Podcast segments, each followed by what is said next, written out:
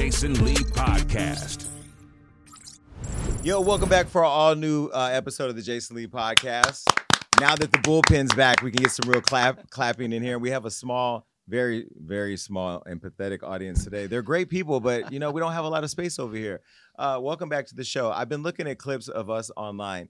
You know, you guys keep calling these my co-hosts, and we we know who we are. It's like some of you sit next to that trade and don't know who they are. They. See, I'm using the right uh, correct. pronouning. Uh, Marina, as you know, she's the supervising producer of the Jason Lee Show, which actually just is breaking crazy numbers with the Blueface Jaidyn interview. And Rob Smith, who's the vice president of Hollywood Unlocked, as you know, uh, my friend, um, runs all the gay clubs with me, and he's also launching Healthcare Unlocked in Atlanta. Uh, I mean, Miami. Miami. I just decided today that I'm going to Atlanta tomorrow. I, we're literally all over the place. Yeah. But doesn't it feel good that all the work we're doing is starting to? I mean, it's felt good before and it's felt real before, but now it like we can actually feel the texture of the brand and the reaction from the fans and everything. People feel the rumble. People are reaching out to you, begging to be on the Jason Lee show. It's Mhm. up. Well, beggars can be choosers because I'm choosing very wisely. I'm I'm being very clear about where we're going, and I, I really feel like as we've grown as a brand, as we've grown as a uh, as a partner, because our audience is our partner. You all are the reason why we have a show, and we can see the the growth on our YouTube channel and all our social media. You know, right now, uh, the Blueface interview is doing about 100,000 views a day, and there's so many new people that are discovering the content. I want to tell a quick story, and, and I, I'm gonna try not to get emotional because I did get emotional yesterday, partly because I'm on antibiotics fighting this cold. It ain't HIV, just to be very clear. Because you know, when you look this good and you start to lose weight, people think that you're uh, on everything other than Ozempic. I am on Ozempic too. I got a call yesterday from a friend of mine Cheyenne Martin. Cheyenne has been a friend of mine for years. Uh, and I remember calling Cheyenne the day, one day I wanted to quit. And I was like, I'm going, I'm moving home. I'm done. I, this is too much. I was probably living at your house, sleeping on your couch. His couch was not comfortable by Oh, any yes, it measure. Um, and uh, I was I was over it. And I remember her saying I wanted to move home and I was ready to give up. And she was like, Are you crazy? Like you you you have all the personality. It's just timing, just timing, whatever. Wait your turn. And of course now I've, I've, I'm doing good things, big things by the way. Um, she calls me yesterday and she goes, "Do you you know what?" I said, "What?" She goes, "My friend's mom just ordered your course and she's 70, like four years old or something like that." And I go, "No way." She was like, "She ordered your course," and I'm like, "Why? Why did she order the course?" And she's like, "Cause." She's been watching you. By the way, she knows that you haven't felt good in the last three days. I hadn't even told Cheyenne I was sick, right? And so I said, "Really?" And she goes, "Yeah." And and I said, well, um, it, does she want to learn? She goes, she just really loves your show and loves everything that you're doing, and she's built. she's Like she just loves what you, you the, the business that you built, and so she wants to learn how to get her own social media going at 74 years old. So I, I kind of got emotional because a couple reasons. One, anytime that somebody shows that they believe I'm valuable, and then not when I hear it from fans or people say, "Oh, we love this, we love this," but like when somebody says that they want to invest in themselves because they saw me doing something that motivated them, it makes me feel away. But when somebody at the age of 74, who most people would feel like, "Oh, I'm too old to do anything," or "I'm too, my time has passed," to say, "I feel motivated to learn something new," that made me very emotional. And I was like, "Yo, that is fucking crazy." And so she called her son. She called the woman's son on the phone on another phone, and I could hear them talking and he and, and I was like, ask him if she could make a video for me. And then he was like, she ain't gonna make no video. Uh, I'll ask her. And so then I said, let her know I'll give her a book. I'll send her a book or whatever. So they called her and she goes, no, I want to buy his book. I don't want him to send her. I'm gonna send her an autograph book anyway, and she's gonna make a video for me. But it was one of those things where like I think the courses that I did, although I believe in them and they're great, and people are I run into people who've ordered them and they've said great things about them. And Rob was very instrumental in helping me pull the courses together. Um, uh, that um, the reason why I didn't really push it is because I didn't feel I was worthy to be seen as an educator. Mhm. And and I think that was a conversation we were having offline is that people see me in the way I've seen them. Like the the, the shit we're we about to get into some fuck shit. That's the stuff that y'all know and that you eat, that, that you have an appetite for. But there's so many other layers to who I am that and who this brand is and who this brand has become that I think that um, my own self doubt or my own uh, my own thing has kind of gotten in the way of being able to reach people like that. So I don't know the woman's name. I don't know who you are. Um, but I can't wait to meet you. I can't wait to see your video. I'm going to put her video here in the show. So those of you that follow the Jason Lee podcast uh, on a regular basis, you'll be able to see it and um, make sure I get a book to you. But it's just, you know, another reminder um, that you never know who's watching. And we don't do this show thinking that all of you are watching, although we see the shady clips that our team puts on Facebook and all of your reactions. And we now know that Rob is more shadier than I. Not true. Rob is more, sh- yeah, because the things that I get accused of being shady of is what comes out my mouth. The things you get accused of sh- being shady of is your reactions and the things that you won't let come out your mouth. You see it in the eyes. Period. Mm. But what have you guys been hearing from anybody about the show or the podcast? Yes, actually, because you know I was just in the Bahamas, so shout out to all the the the Bahamian fans who are watching the show. But they all were like stopping me there and saying how much they love the show. So we, you know, people are watching everywhere. So your influence is is it it reaches places you may not even know. Well, it's our influence um, because it's not just me; it's all of us, you know. And the the bullpen that are here helping to keep this podcast going are doing tons of work behind the scenes. Uh, you know, just a little so you know how this operates. You know, Marina gets into all of all the research with Ariella on the show, all the pre- all the notes, all the preparation, all the gifting ideas, games, and then gets into all the editing with the editors. So all the notes, all the everything. It's a lot. Just this Krishan thing, I'm gonna need a raise just from that episode, Lord, because it's a lot of notes that I had, but great notes. Mm. You did that. Unfortunately, there's no raises being given out here at Hollywood Unlocked uh, and the Jason Lee Show. But you know, again, like Marina started as a, uh, a producer at different shows, and now has taken on lots of responsibility. And there's just an opera. You know, we're all learning how to Mhm. be great in many different fashions here, and we hold many different hats. But what I love about it is it's exciting to deliver shows for you. It's desi- it's it's exciting to deliver the podcast where, you know, when we first built this room, we thought it was just going to be this was the Jason Lee show. Mm-hmm. In Yeah. fact, if we took this sign down, behind this sign right now, don't take it down 'cause it's, he- it's heavy as hell. But behind this sign is another sign that says the Jason Lee show. So if we ever do remote interviews, which we're trying to figure out, remote sets or stuff like that, we'll start maybe in here or in there. We'll say the Jason Lee show, whatever. But the Jason Lee show, this was the set. But when we got in here, and although we love the set and it's beautiful and it serves a great purpose for the podcast, we felt like what we wanted to do was bigger. And now when I see it come to life, I'm, I'm proud. And when you look at the gagging with Jason Lee set, digital set, and then you look at the set out there, we didn't even plan it. It's identical. Yep. And so, uh, again, I'm just really uh, proud of everything that we're doing. I'm proud of the audience and, and your support. And as you all know, that those of you that listen to Daily Drop over at Amp Radio, Amp is going away at, on Dece- on uh, October 31st. So our last show is going to be Halloween with DJ Damage and I. But I want to give a special shout out to him Mhm. because DJ Damage has been a writer with the Hollywood Unlocked brand for a long fucking time. And it is so hard to find people who are people you can trust, people who don't want to be in your spot, people who support and believe in you, people you can trust, people that you can confide with. That you I mean me and DJ Damage have gone through the fire together. So when I did the daily drop, I didn't have to have a co-host or somebody there with me, but it but Rob and I we talked about Damage's loyalty and his you know his story and how good I feel bouncing ideas off of him and and conversations off of him. And so he's been a really good uh, person to partner with. But he recently uh, has joined the Spider-Verse tour, which is a whole live version of Spider-Man in the Spider-Verse. Uh, I haven't seen it yet, so I can't tell you too many details. But he's on a whole nationwide tour. He was just in his hometown of Philly.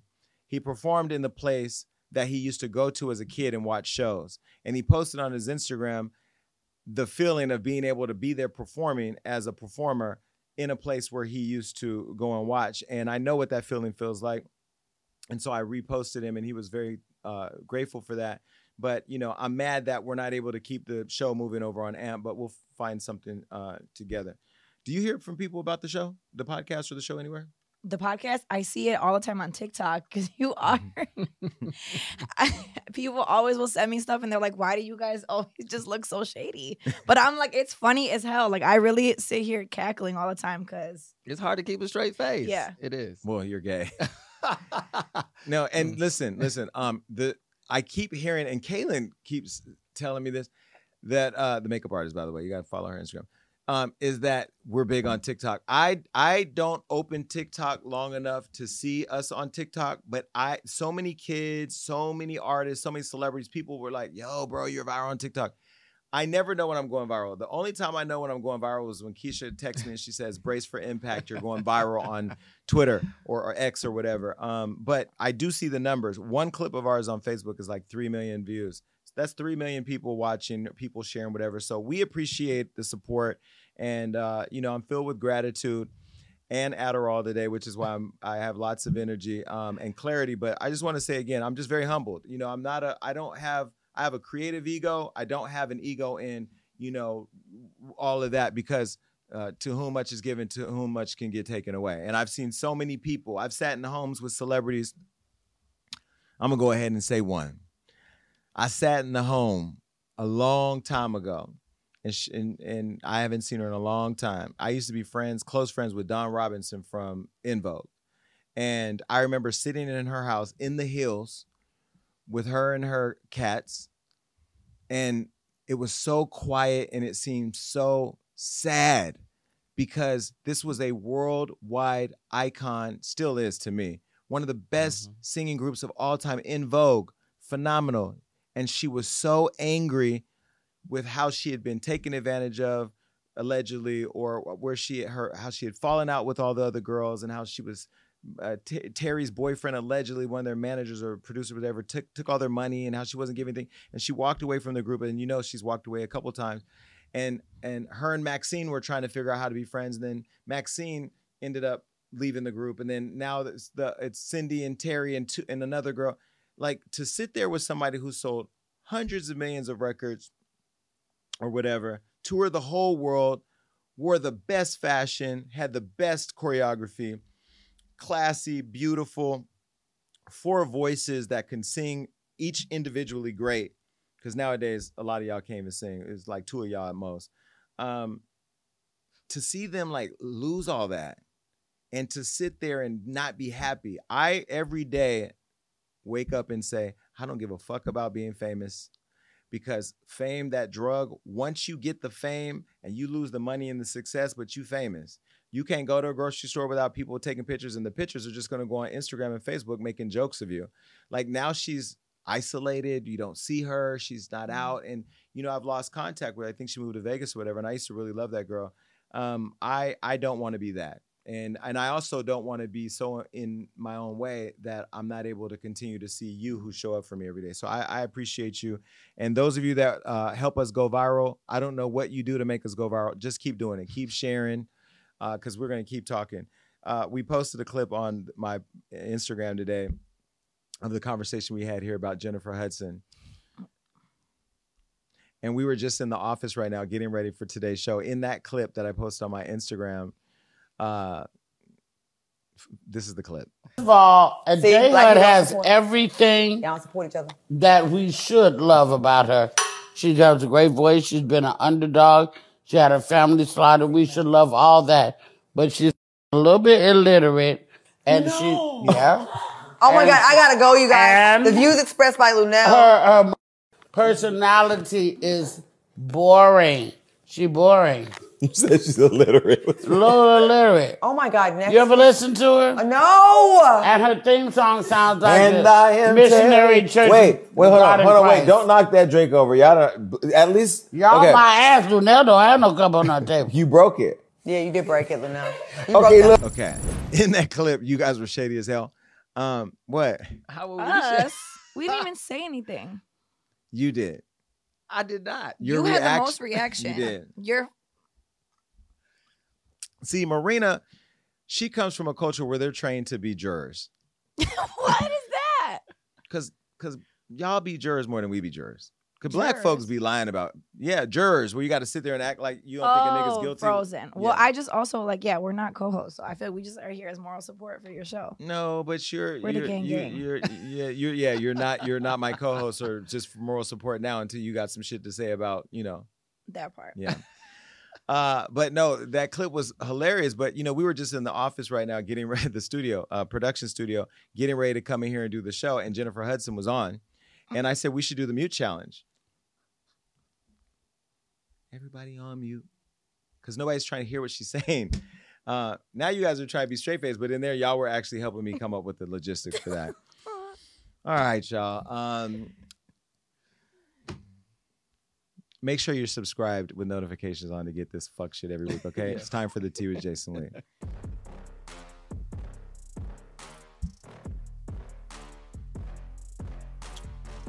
All right, um, lots going on in the news. Uh, this guy, Jonathan Majors, uh, he's in the news now. You know his ex girlfriend, this girl.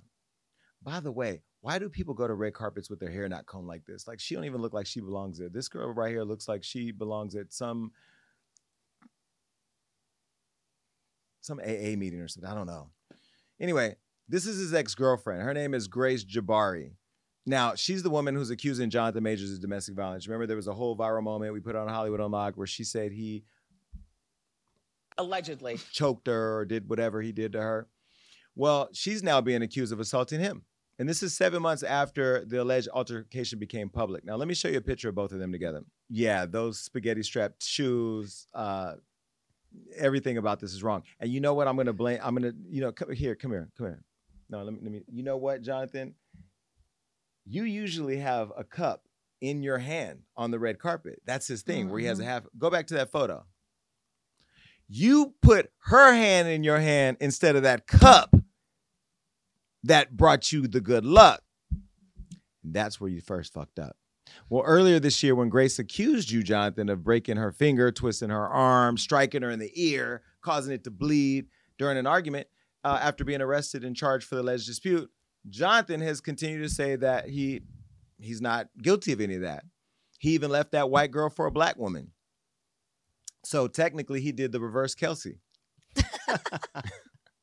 Facts. Yeah. Okay. He must have read that letter from the ex girlfriend, Dear Black Girl.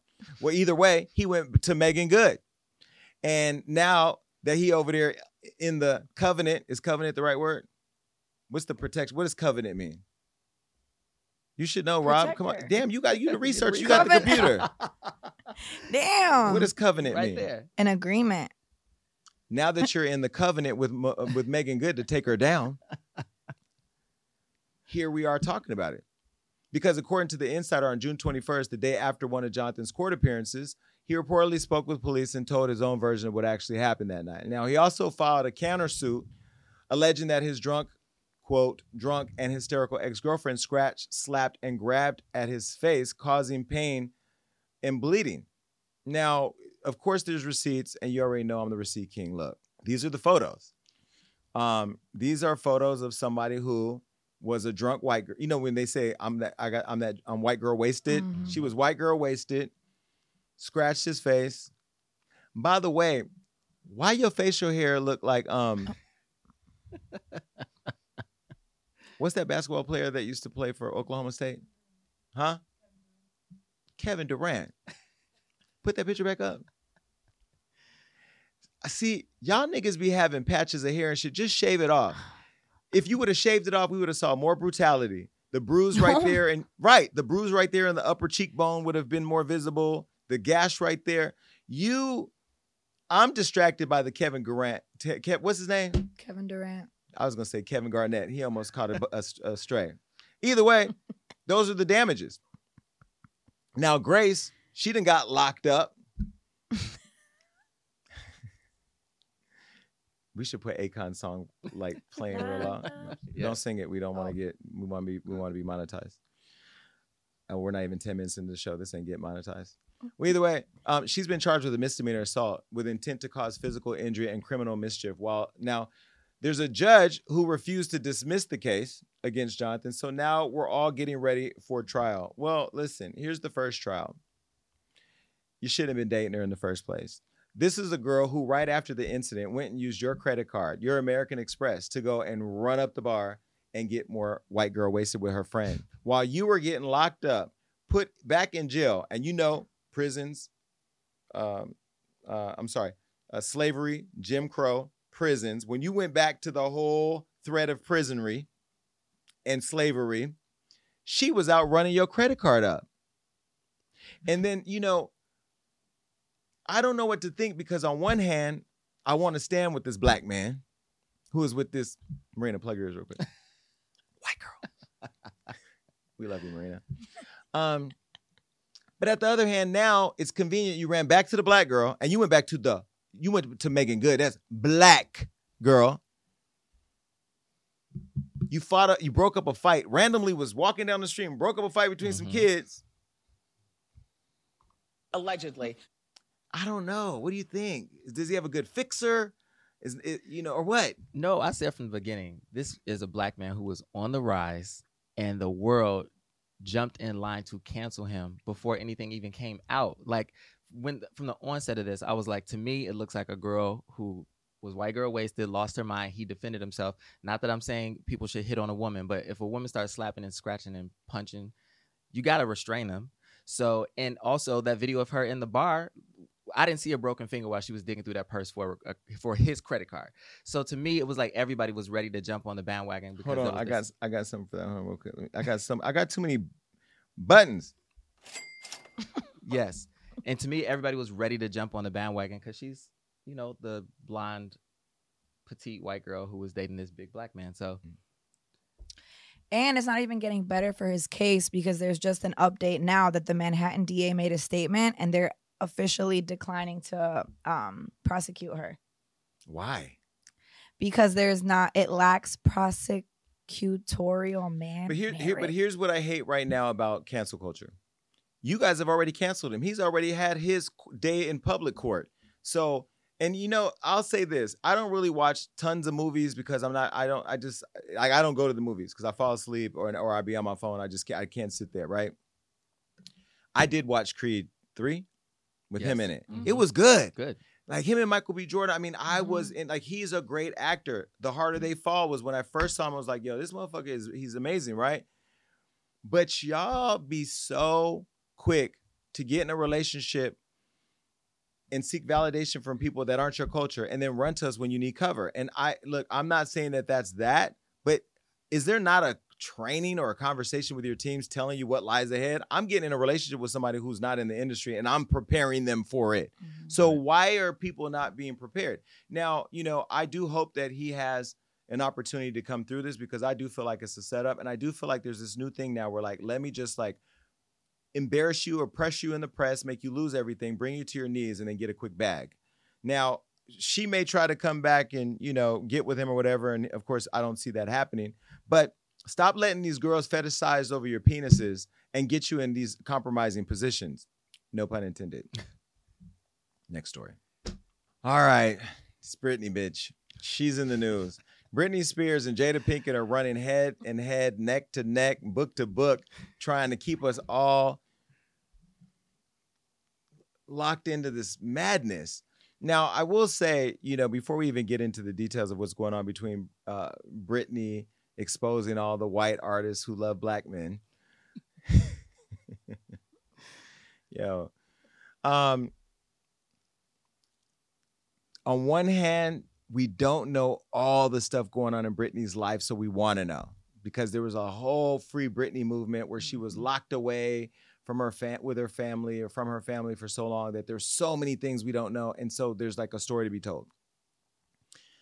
Jada Pinkett and Will Smith have had a very private life for many, many years until the red table started talking, and then Will became a TikToker, and then as as the Alcina world turned, we started seeing more things, and that layer of that onion, that onion start, that onion started getting peeled. You know what onion I'm talking about. Mhm.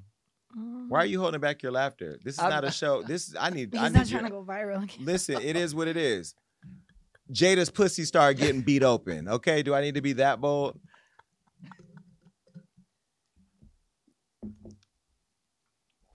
Will Smith got a movie called Seven Pounds, seven years of pussy popping. Now, and you know what's ironic? They want us to believe that Will wasn't with nobody in those seven years. Who were you with, Willie? Mm-hmm. That's Yes, where the that's real the secret. That's the real secret. That's where the real secret lies. And I feel like I'm the right person to like dig it out. The Will Smith interview would be You missed that joke. good. Uh, the dig it out. I did miss. Either way, um, let's move right along. Oh. No, because now Jada's, but see, what I love about Britney's book is it it feels like a memoir. Jada's book feels like a tell-all. In my opinion, Yeah. It's no. a fine line. Yeah. No, that's that's facts. Well, earlier this week, Britney Spears dropped her memoir, The Woman in Me, and it's unleashing over 20 years worth of secrets leading up to the release. Now, we've heard all the controversial stuff about the conservatorship with the family, her rocky relationships with mom and dad. Mom is a teacher now because she had to go back to work. How dare you? Um, uh, and you know what it was like being with Justin Timberlake. Now, she hasn't given us his penis size just yet. That may come out in volume two, but she is talking about him allegedly, I'll say allegedly, Allegedly. cheating on her, Christina Aguilera Allegedly. being a mean girl, and the fact that she, Allegedly. well, she said she had an abortion. I don't think you can allege that. Well, maybe you can. I don't know. Well, either way, she started dating Justin back in 1999. She was only 17 and he was 18. And here's a picture of them when they were, you know, young Mickey Mousers. Well, they were a little older than that. Mm. Yeah, Damn, she was cute. Yeah. He was cute. Yeah, they're cute. They do not look like that anymore. Mm-mm. this is where we should have had a side by side because he's in a new show over on Netflix called Reptile. I actually watched that twice. The first time I didn't watch it because I was so fucking distracted that I just heard it, I didn't see it. And then the second time I watched it, it was actually really good. But he looks like a really older white man now, and she looks, she looks like, she looks like Courtney Love. Ooh. And that's nice. Anyway. now, before the release of Britney's memoir, the 41 year old singer told us that not only did she believe Justin cheated on her with a big name celebrity, but that she cheated back with choreographer Wade Robson. Wade Robson, if you don't know who he is, he's the person that said Michael Jackson wasn't just playing with monkeys, he was playing with him. This is Wade. Now, I think, and this is my own opinion, Wade is a full of shit liar. Yes. Wade looked like one of the girls. Oh my god. He don't. In that in that photo for sure. The You ain't seen The put him back up. yes. You haven't seen she in West Hollywood No, oh, before? that's, that's all. The, that's all the. She be she's there. in WeHo. Bad hair, by the way. Britney also told us that she got pregnant with Justin's baby, and then the abortion because you know she said he wasn't ready, and she went on to say that she had a, a, a sexual thing with that actor. What was his name? The actor um that has the sex tape with the black girl. Um, oh, uh, Colin. Colin Farrell. Farrell. Mm. Yes.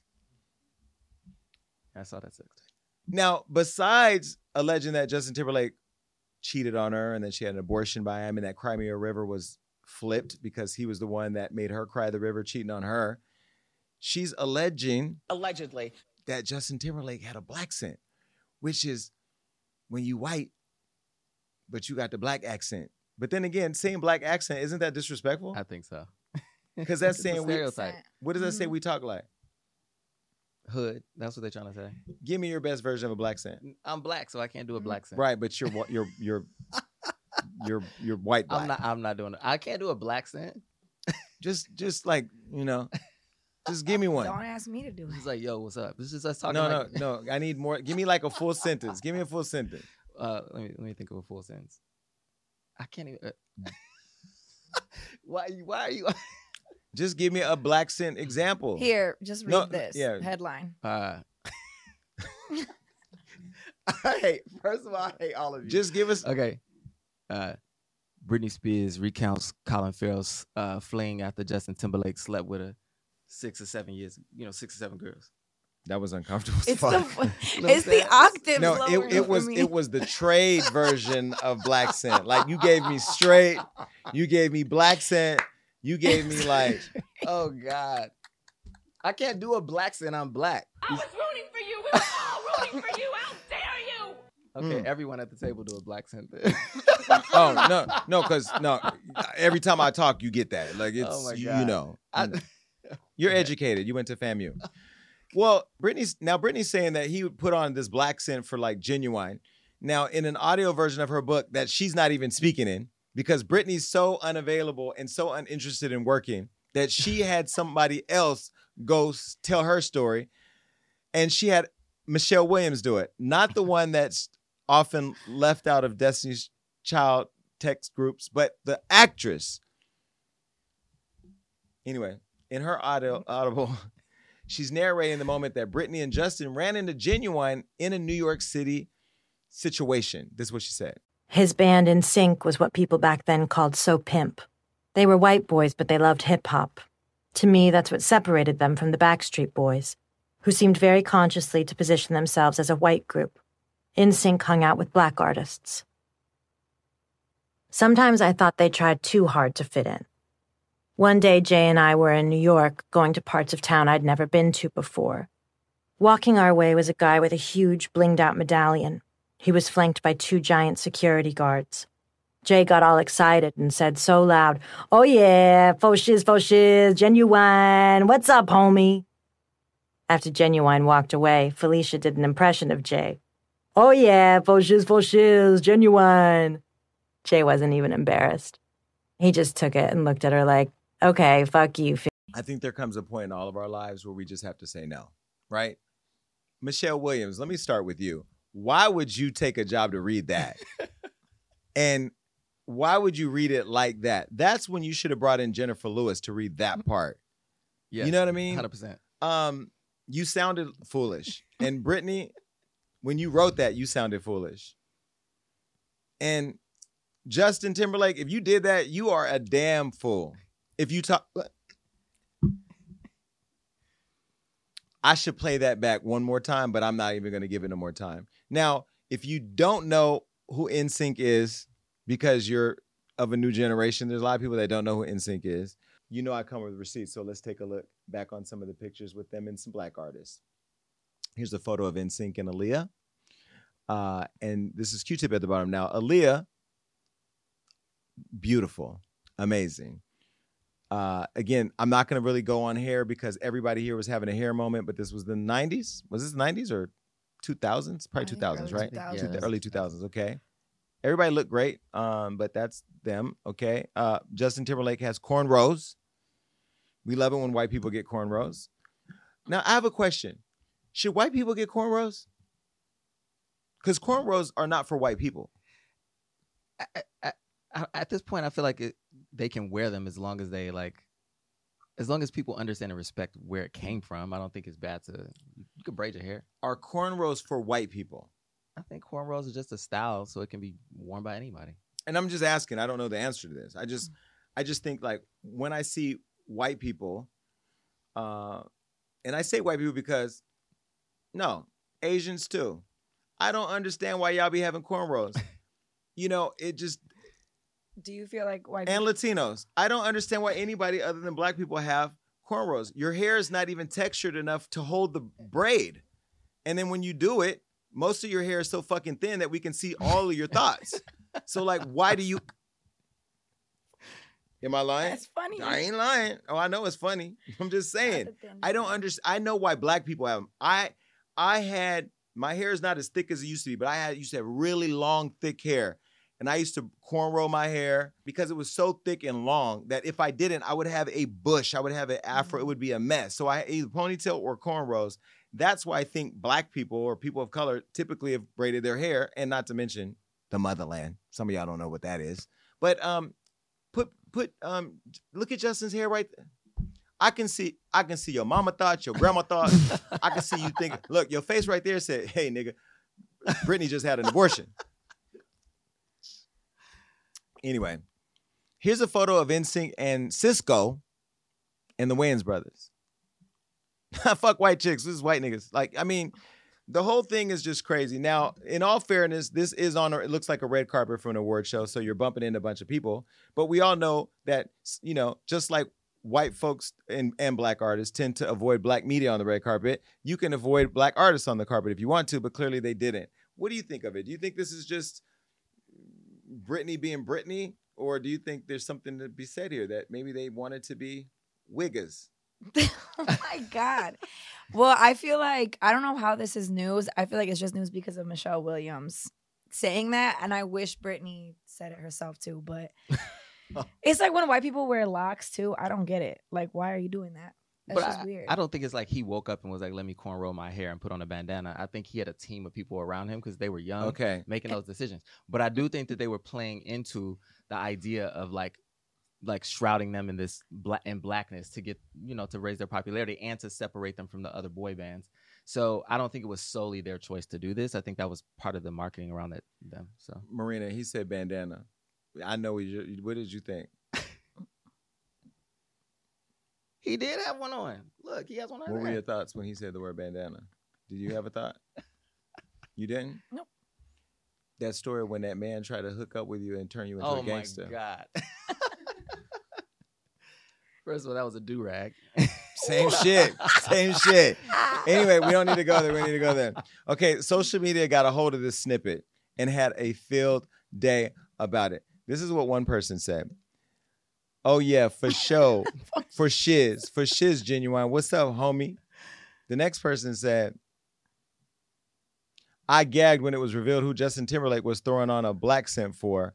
Then the other person said, not Justin Timberlake putting on a blaccent for Ginuwine. I need to listen to the audiobook. I can see him doing that, especially with those cornrows on his head. This person said, quote, white Michelle Williams doing an impression of Britney, doing an impression of Justin, doing an impression of a black person. This is art. And then the next person said, give Michelle Williams her Oscar for narrating this, the woman in me. And the last person said, Justin Timberlake going full wigger for Ginuwine is pretty wild, actually. Don't be hating. The fact that we're laughing at this is crazy in itself. Um, Justin, uh, we like Justin though. So yeah, we're having a laugh at your expense. Britney is making us have a laugh at your expense. Okay. Michelle Williams, you need to put be put down. You you should not do another audible Ever. ever. That's why And- that, that person says she deserved an award. Where? I mean, I mean, an award for not listen, an award for not laughing through that. Absolutely, Michelle. You, you. Matter of fact, you gonna get a um.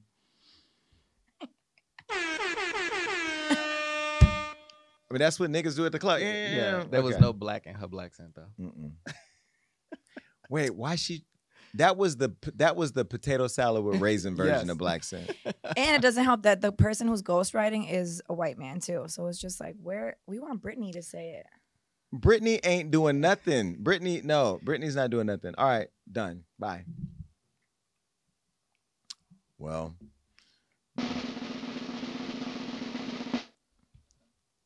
she's back.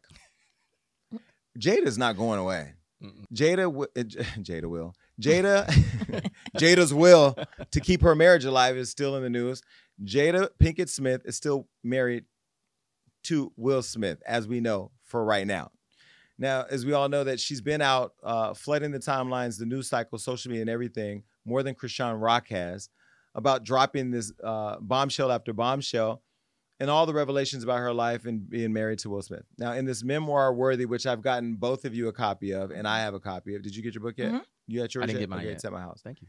Um, you know, she's on this promo tour talking about how it's been being married to Will Smith, but also how she's been separated for seven years since 2016. Now, if you forgot about all of that, or somehow you've been living under a rock, or you're a 79 year old, 74 year old person taking my course with no social media, this is what she told Hoda Kotb. many surprising things in the book, but the thing that surprised me the most, that I actually had to reread it because I said, Is this true? Right. Was that in 2016, you and Will decided that you were going to live completely separate lives. Yes. It was not a divorce on paper, Right. but it was a divorce. So from the year 2016, which is seven years ago now, yes. y'all have been apart. Yeah. But in public, the couple, who married in 1997, denied the gossip about their marriage. This interview on Bravo's Watch What Happens Live with Andy Cohen was taped a year after Will and Jada separated. So how long have you guys been together? Uh, 23 years. Wow. That's amazing. How do you keep it hot? Well, you can start by telling us all the things that Will was doing for those seven years that you weren't around. Jada also told Hoda that when the iconic Oscar slap happened in 2022, she was not only shocked at what Will did to Chris Rock, as she believed it was a skit, but that she was taken aback uh, by Will calling her his wife, seeing as they were secretly living separate uh, at the time. This is what she said. Did that eye roll, not so much for me, and I think important, but the fact that there could be a jab at alopecia Will then went on a profane tirade warning Chris not to mention his wife's name. Jada couldn't believe what she was hearing. What is going on? Now, first of all, I'm really shocked because, mind you, I'm not there. We haven't called each other husband and wife Yeah. in a long time.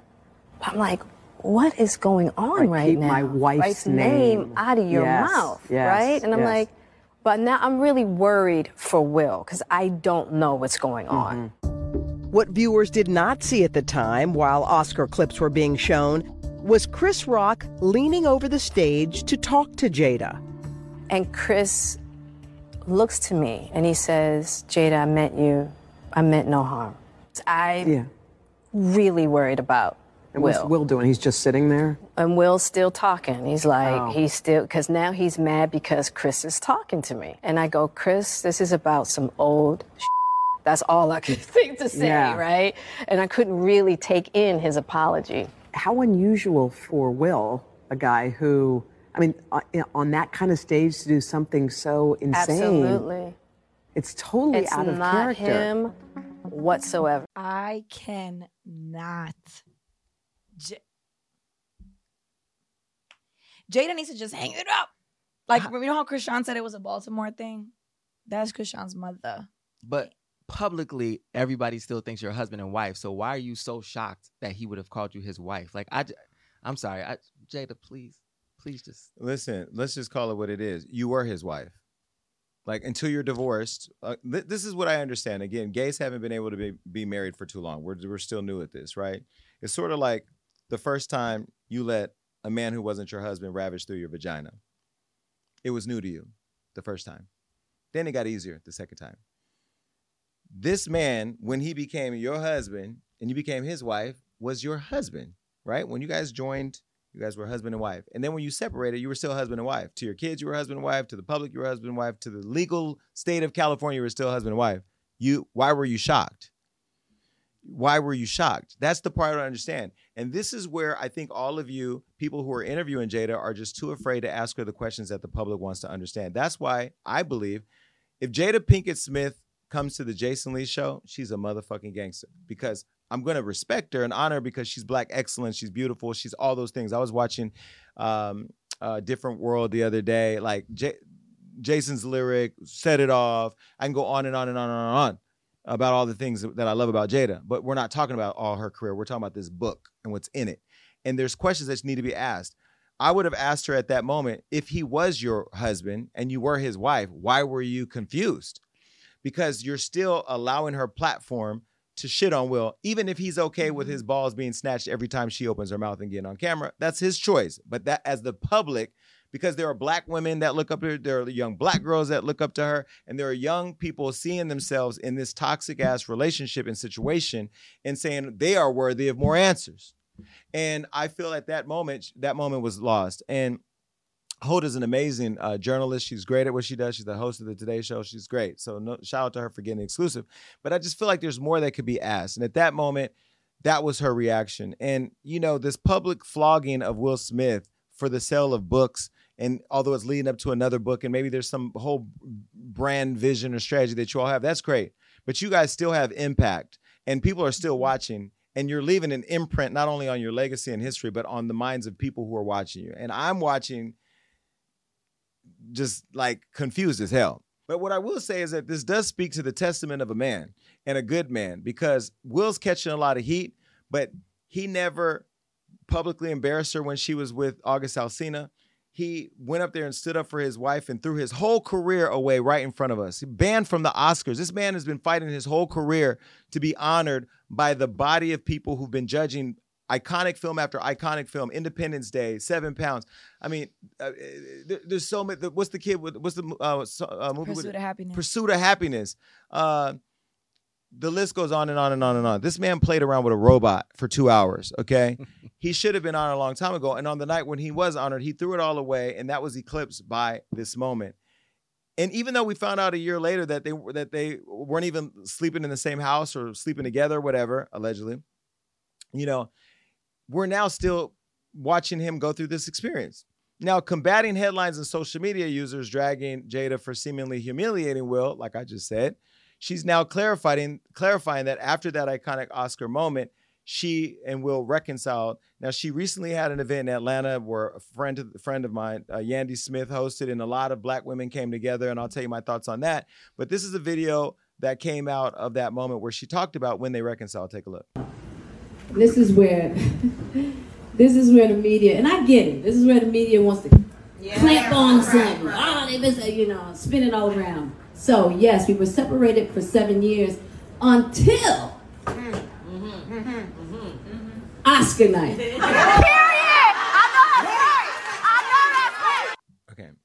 First of all, I'm glad that Tamika Mallory, uh, Sabrina Fulton, uh, friend of mine who's Trayvon Martin's mom, uh, Deborah um, uh, Waka Flocka's mom, who's very active in the community and the culture, Tamika Mallory, a lot of people, a lot of influential people, Jesse Wu, who made that video, were all in attendance of this event. It was a lot, like 30 black women. Jada's been getting attacked online by lots of black women, and she's been getting attacked online and called out by the culture.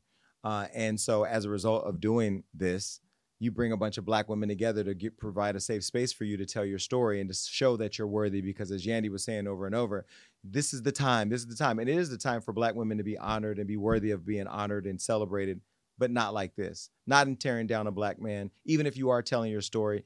I want to hold on to you forever and be your wife, and we're never gonna let each other go but I'm going to talk about all the times I shit on you and the time me and Tupac lost our hair together and how we have dinner at the dinner table with Tu- me, you, and Tupac's ashes and and and how. Uh, our dog's name is alopecia, and and and and the fact that August Alsina was hitting me from the back, but I was still thinking of you. No, no, no, no, no, no, no, no, no, no, no, no. And look, I don't got no stake in this because I ain't fucked Will, and I ain't I ain't one of the Allegedly. niggas that he had slept with.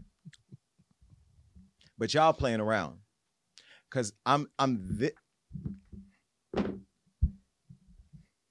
this close.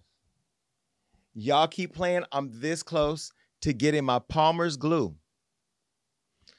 and all of the other pieces of the paper mache and putting my own picture together. Cause y'all know I y'all know I know. Cause I see all the invites coming in. I know where I'm getting I'm getting calls and invitations and new friends from all, a lot of people who are trying to keep me to shut the fuck up. but I love the truth more than I love going to parties. Mm. And and right now I'm just looking at this and I'm just so confused still on so so him going on stage slapping another black man in front of the world and losing his career made you take him home and fuck him? That turned you on? Not the fact that he let another man fuck you?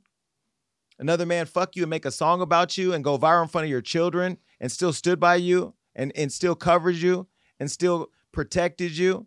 What a man's supposed to do, still provided for you that big ass compound y'all have where y'all got multiple homes on one is on one piece of land. You live in one piece, he's living in another piece. You live over there with, you know who you was living with. I know who you was living with. Uh, I'm just saying.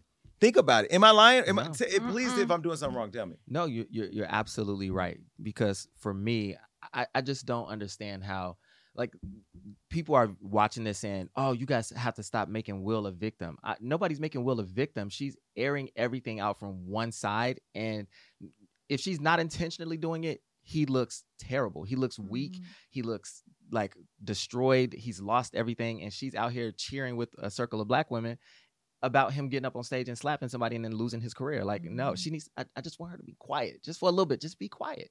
Just be quiet. It's really weird, but I feel like there has to be some big master plan because didn't Will post that like trolling, you know, it was like trolling video when it like bounced out to the world and he was about to talk about it. Yeah, no, but I've seen a whole video Yeah. now. There's another video circulating. It's on Twitter, and we haven't posted on Hollywood Live because I don't know who owns it. and I don't want to be sued anymore. I'm tired of being sued. But in the video, he's standing with her, and he gives a very passionate speech about why he stood with her and how why he's supporting her and her telling her story and all that. Will is a good fucking man. I don't care what nobody say. And and mm-hmm. and look, when my mother died and I forgave her, some would say that I was being weak by forgiving her, but the forgiveness was for me. So that that that moment of giving her peace when she was going to pass away gave me power over the whole experience of my mom. So I'm trying to look at it from the angle of Will is being an amazing man as a representation of his character. Mm-hmm. It's not necessarily all about her. It's about who he is, which is which makes him great. But that's not getting out there Mm-hmm. because that's not what's going viral. And Will, I see it. You know, I still think you're full of shit for not coming on my show after you guys conned me into going to support you with emancipation because you want a bunch of niggas in the culture to promote you after the white people cancel you. But whatever, that's just another, another nigga using me. And I, I get it. Whatever, fuck that. We got a good picture out of it. I got clout, you got clout, whatever, nigga. We um but I just feel like it's it's an embarrassment to watch. I got your book. It's 400 something pages. I'm going to take my Adderall every day and read that book. and I want you guys to read the book so we can at least have invested in it enough to Yeah. say this is what we really feel. Mm-hmm.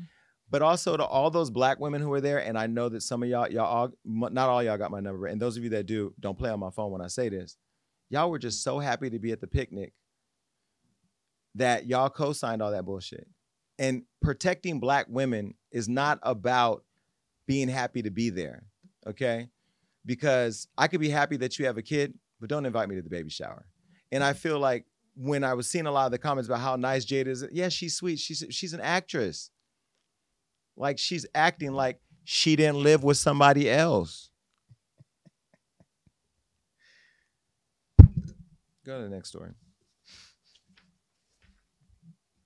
Shuffling these papers like this next story. Now, look, let me first start with my disclaimer. DJ Envy is a friend of mine. I like DJ, DJ Envy, but I love my job more than I love Envy. Okay, so I got to keep it real as much as I understand. Um, I'm not going to come into this saying that I believe he's guilty or not guilty because I don't know. Uh, but I'm going to come at it from somebody who is a successful entrepreneur like Envy. Now, I don't know him. I'm going to talk about him too, but I don't know him. I know him. And I know as a successful entrepreneur, when you're in the public eye and you have so many opportunities coming at you, deals, people want to partner, this and that, sometimes you jump on shit that you later wish you didn't.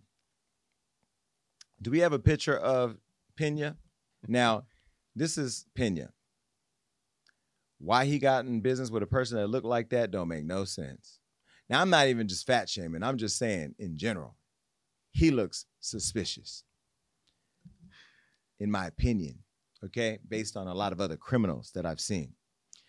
DJ Envy, as you know, is one of the most successful radio broadcasters in the world. He's a part of the Breakfast Club, Radio Hall of Fame, family guy, husband, father, um, and in many ways is the epitome of black excellence. Now I know some of y'all say he Dominican, but that he black.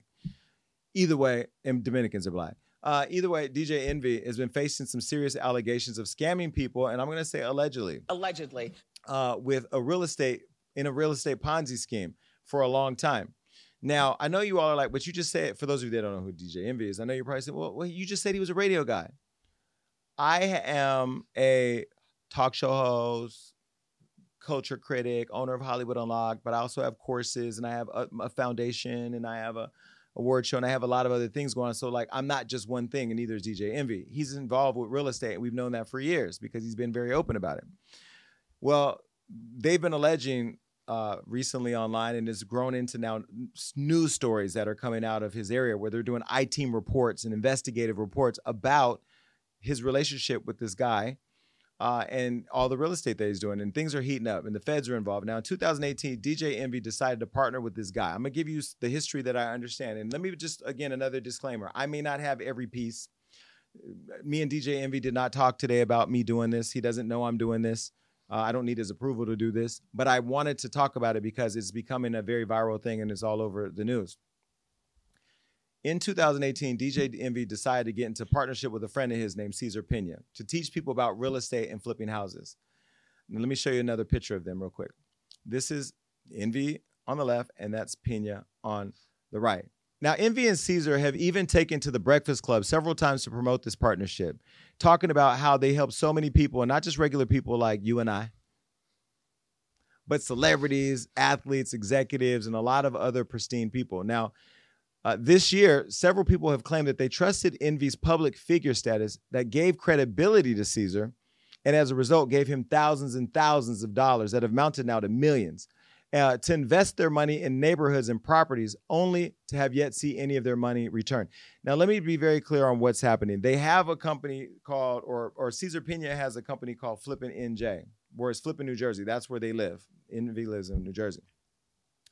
And in doing that, in investing all this money, their thoughts are that they were going to invest in all these properties and get major returns. Prosecutors are claiming since 2017, Caesar accepted money to flip a bunch of properties, promising a 20 to 45% ROI in five months.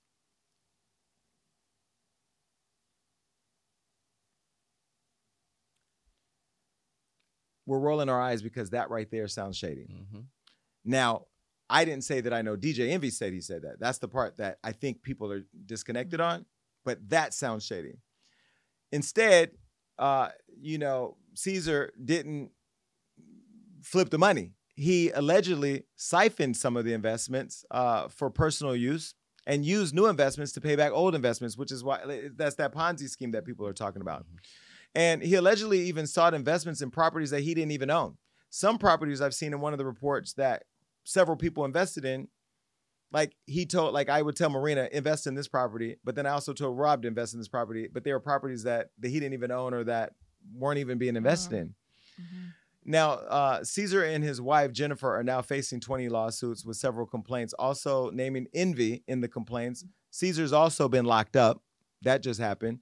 And a few weeks ago, uh, Envy told the Breakfast Club listeners that he was innocent, had nothing to do with it. Take a listen. I'm not. My attorneys don't want me to speak, but I think there's things that I need to clear up a little bit. I think you should listen to your attorneys. Why don't light skinned people like to listen? Like, if your attorney told you don't say nothing, why are you talking? Listen, so Caesar and myself did seminars. Now, the reason I did these seminars is because I wanted to uplift my community. I wanted to teach my community about real estate, things that I didn't know when I was first buying my first home. I wanted to teach our community about investing in generational wealth.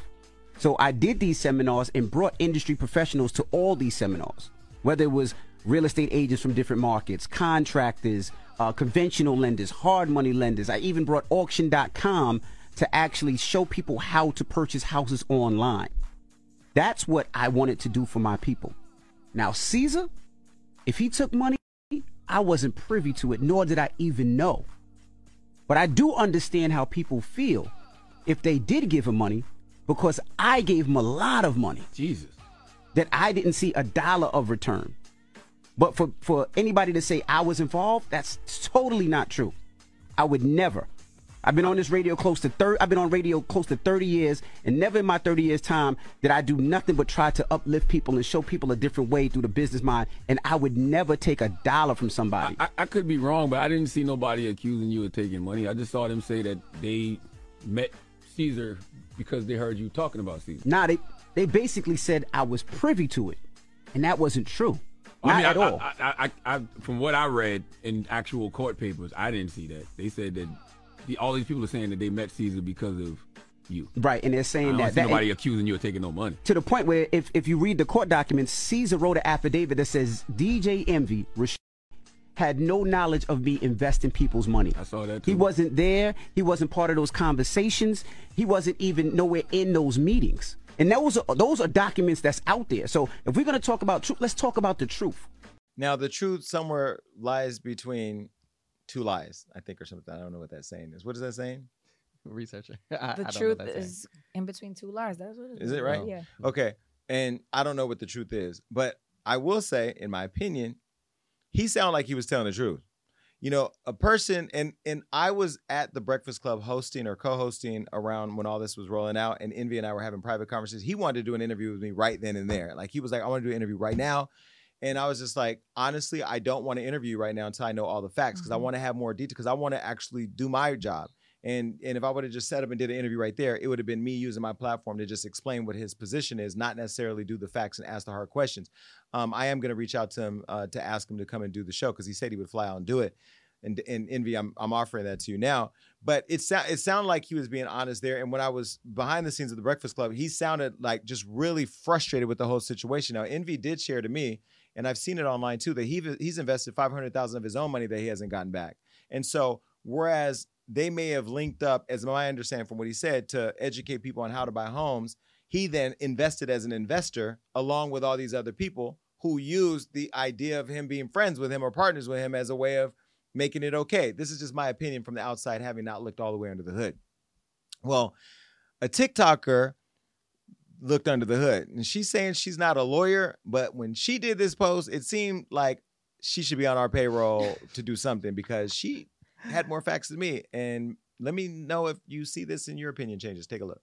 I'm not a lawyer, but I just read the court docs regarding DJ Envy and this real estate scam. And I'm going to break it down for you. The lawsuit was filed by Anthony Barone and Anthony Martini. Barone and Martini are suing Jennifer and Caesar Pina, as well as DJ Envy and two companies that I'm going to tell you about in the video. Let's start with the first company. According to the lawsuit, Martini agreed to purchase a 25% stake in a 50 unit apartment complex called the Taylor Apartments. Martini's understanding was that his investment of $300,000 would be to cover any overages and operating costs until all of the units in the apartment complex were sold or rented. Still, sometime in 2019, Anthony Barone had lunch with DJ Envy and Caesar. At this lunch, according to the lawsuit, DJ Envy and Caesar began promoting the Taylor apartments to Barone. Barone was interested in potentially investing. The lawsuit claims that DJ Envy and Caesar give a tour of one of their joint projects to Barone. They're telling Barone how successful the project has been. After that tour, Barone is all in. He agrees to invest $500,000 in the Taylor apartments with the understanding that his money would be used to cover construction costs and operating costs until all of the units were sold or rented.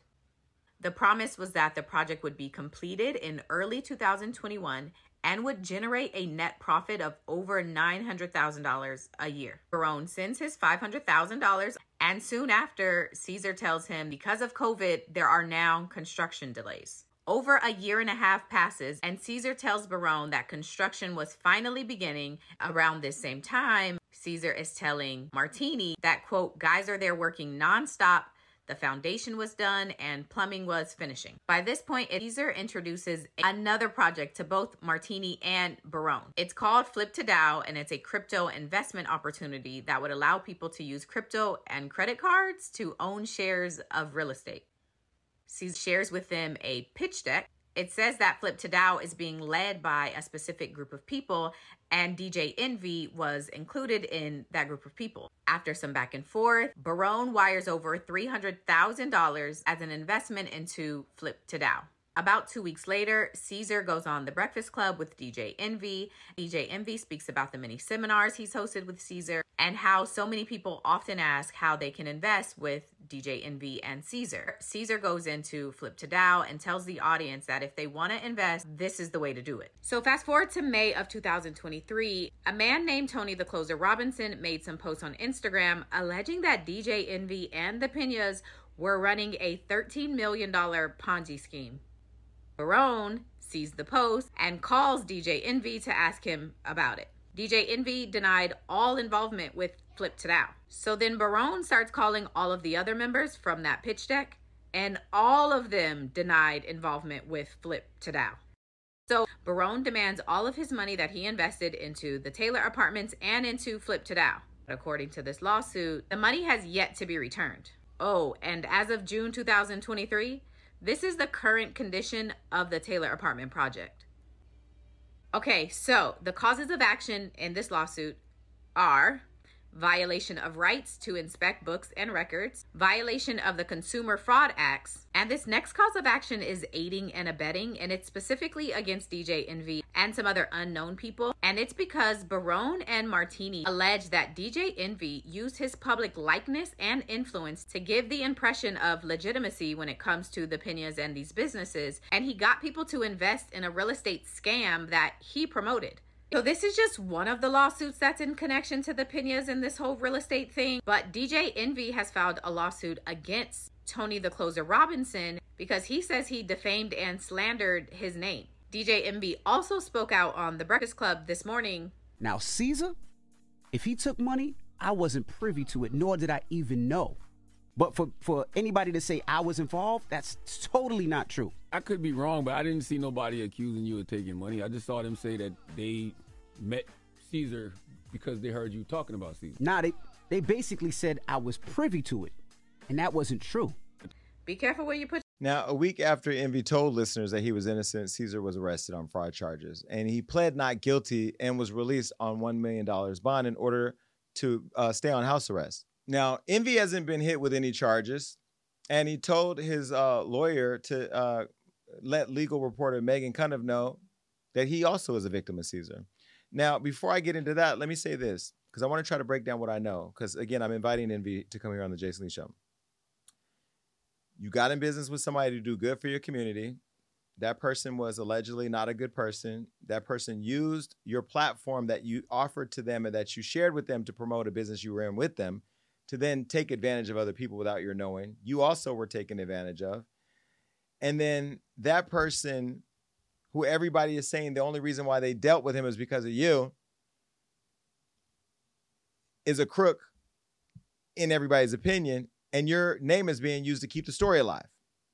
Now, Tony the Closer, who's the person that's been chasing this whole story, him and I have had big issues in the past that we've worked through. And so I'm going to recuse myself of saying what I think of Tony the Closer or what I've thought of him in the past and the issues that we've had because, you know, he's he's a, he's a, a good content creator. He's good at what he does.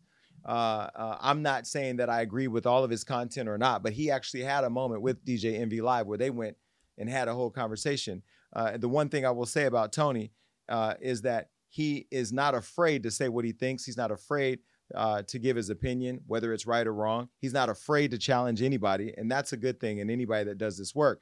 But, um, you know, there's been a lot going on uh, with chasing the story on Tony's end, and that's what he does, from what I understand. Uh, but you know, when you're doing this work, you got to make sure that it's not personal because you'll trip over your own feet, and that can destroy your whole brand. And all I can say is that once I do get into the very finite details of it all, I'll give my opinion on everybody, include Tony the Closer and everybody involved. Well, um, you know, Envy talked to Envy's lawyers talked to reporter Meghann Cuniff. Now, Meghann's the, been the person that's been talking about the Tory Lanez trial. She does all of this stuff. Well, anyway, uh, this is a photo of Meghann's tweets about the conversation with Envy's lawyer. She said, I just got off the phone with DJ Envy's lawyer, Massimo D'Angelo, who says Envy is one of Caesar Pina's Ponzi scheme victims. Obviously, Envy is going to be assisting and cooperating fully to get not only his money back, but money back for the other victims. D'Angelo says that Envy invested $500,000 with Pina, but didn't get any money back. He paid out substantial sums similar to some of the other investors who thought they were getting any money back, that they were getting money back. And D'Angelo wouldn't tell me if Envy has testified before a grand jury, but he agreed to go on a YouTube live with me later this week.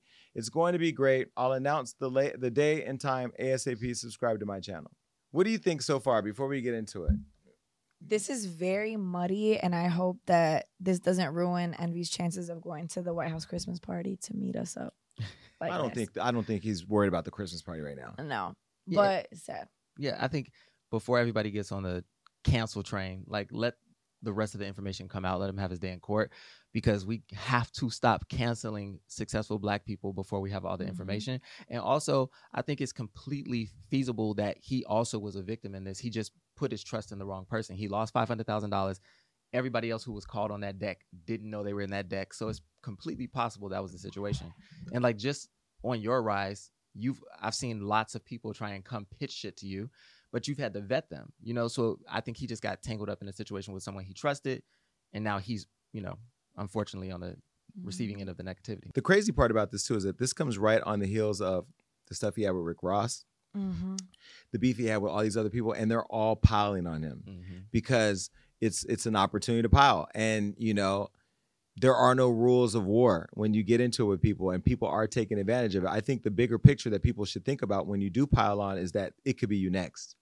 And you know, DJ Envy has a day job uh, over at Power 105 with the Breakfast Club. Now, since then, you know, they said the feds did go up there and there were whole allegations written, or Funk Flex did this crazy video, crazy video about DJ Envy and Charlemagne. I mean, the allegations, the stuff that Flex said, and Flex follows Hollywood Unlocked and supports us. Although I don't fuck with Hot 97, you know, I don't have no problem with Flex and he he gives me my props, whatever. But I mean, I thought Flex, I thought you were being a hater and you were piling, piling on, and you were making claims that the feds went up there to take DJ Envy away or something like that. Um, and just the language you you were using. I think you're better than that. You're more legendary than that. You're more iconic than that.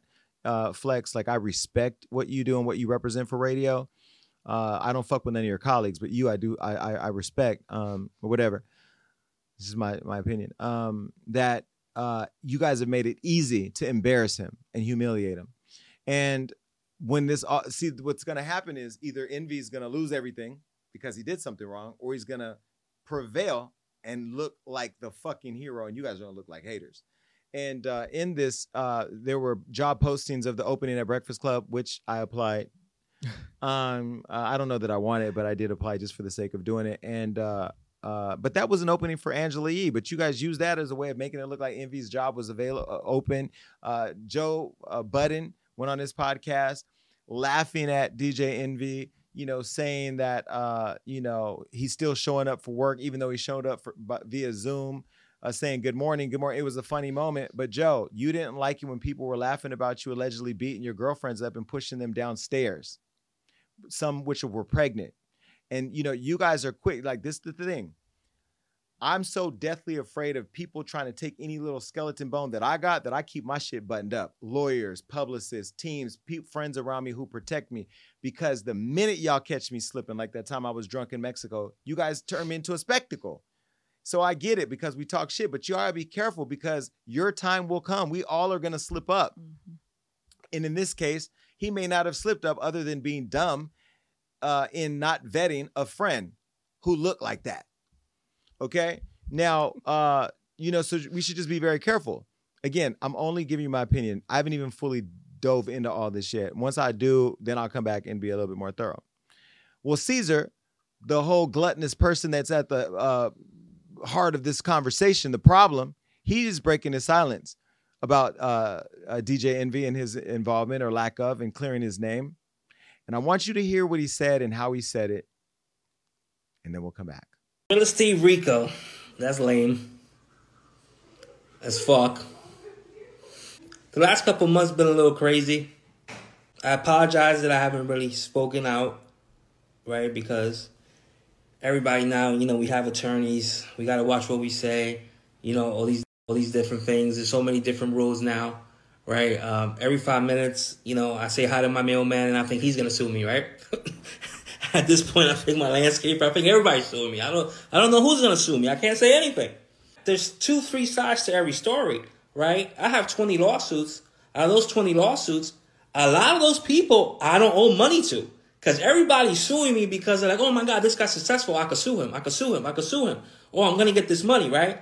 Then you have all these people being co, co what's the word? Coerced? Coerced? Mm-hmm. Whatever it is, whatever the word is, right? To sue people affiliated with me just because they're a bigger name, right? They're a bigger name than me. And that's the situation that breaks my heart the most is how in all these lawsuits, these 20, DJ Envy was never in the room with me. DJ Envy has nothing to do with any of these 20 lawsuits of these people that are suing me. And it fucking sucks, bro. It pisses me off that all these people are bashing DJ Envy, from Master Flex, Rick Ross, every single person. Because what you people gotta understand is that DJ Envy is so successful in hip hop that, as far as a DJ, that people just don't like him. And even though I love DJ Envy, but nine out of ten people don't like him. I don't know why. You know what that what, what that what's that about? I don't know if DJ Envy's a bad tipper. I don't know what it is. Well, he is he is a bad tipper. I'm not gonna lie, he's a bad tipper. Sorry, Envy. But you know, I understand uh, DJ's Envy's attorney, his defense that DJ Envy is a victim. That's the dumbest shit I ever heard in my life. Uh, me and him were partners in the real estate seminars. We were partners in a couple real estate transactions. That's it. He's not a victim. He was my partner. He was an investor.